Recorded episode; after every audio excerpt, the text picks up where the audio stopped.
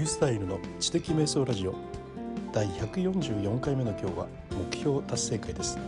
書くことによって夢を実現させる脳の仕組みということについてお話します。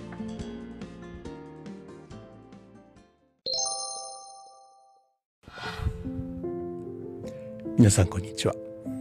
日本プロコーチ連盟認定評議会認定プロコーチリュースタイルがお送りするリューコーチの子供のコーチングへようこそ。今日は書くことによって、えー、夢が実現するというよく言いますけれどもそれを脳科学の見地から説明をするという動画です。はい、ここにですね茂木健一郎さんの本「書くことによって脳が本気になる」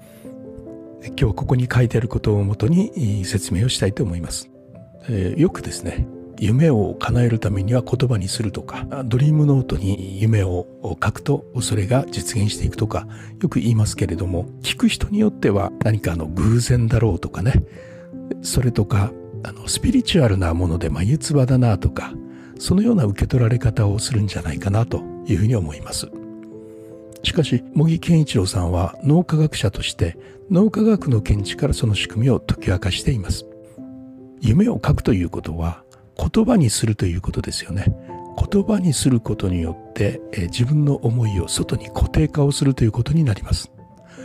さてこの固定化をするときにそれまでもやもやとしたただ思いだけがあのあったものがきちんと形にしてイメージとして脳に刻み込まれます。この時ですね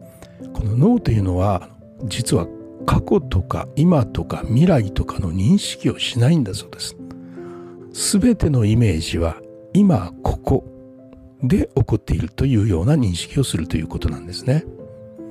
つまり過去このようなことが起こったに違いないというイメージをしても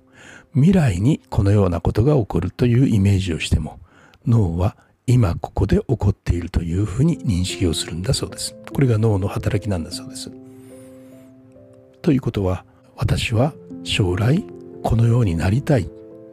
というようなことをノートに書いた時に脳はそれがそれがもうすでに起こったことだというふうに認識をするわけですね。そこで脳は本気モードになってドーパミンを放出する。そして次々に夢が実現していくための心や体やそして行動を決めて選択してステップごとにどんどん進めていくと。こうして夢というのは叶っていくと。これが脳科学の見地から説明した書くことによって夢が叶っていくという仕組みです。例えば大谷翔平さんのマンダラートとかとても有名ですよね。高校時代に書いた将来、うん、8球団からドラフト1位を受けるという。その目標を達成するために8つのことが必要だと。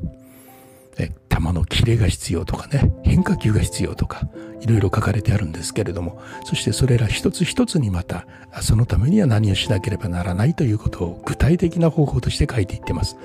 この過程で完全に頭の中にはイメージができているわけですよね。ドラフト1位を8球団からされるイメージが。もうそうすると脳が今もうすでに自分が8球団からドラフト1位指名されているというそのようなことがもうすでに起こったんだと脳が思い本気モードになってドーパミンを出すそして、えー、大谷選手は心や体を調整して願いを叶えていくために一つ一つ行動を積み重ねていくことができていたわけですね。はい。今日はこの各習慣で脳は本気になるという茂木健一郎氏の本をもとにお話をしました。私たちも何か叶えたい願いがあるならばぜひ言葉にしノートに書き具体的にイメージをして脳に刻み込ませていったらいいというふうに思います。それではまた。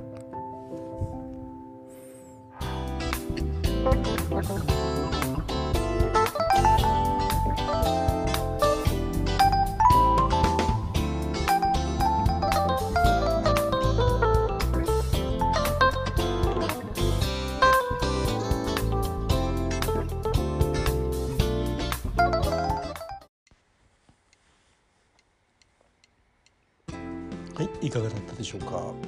今日は毎朝配信しているリュウコーチの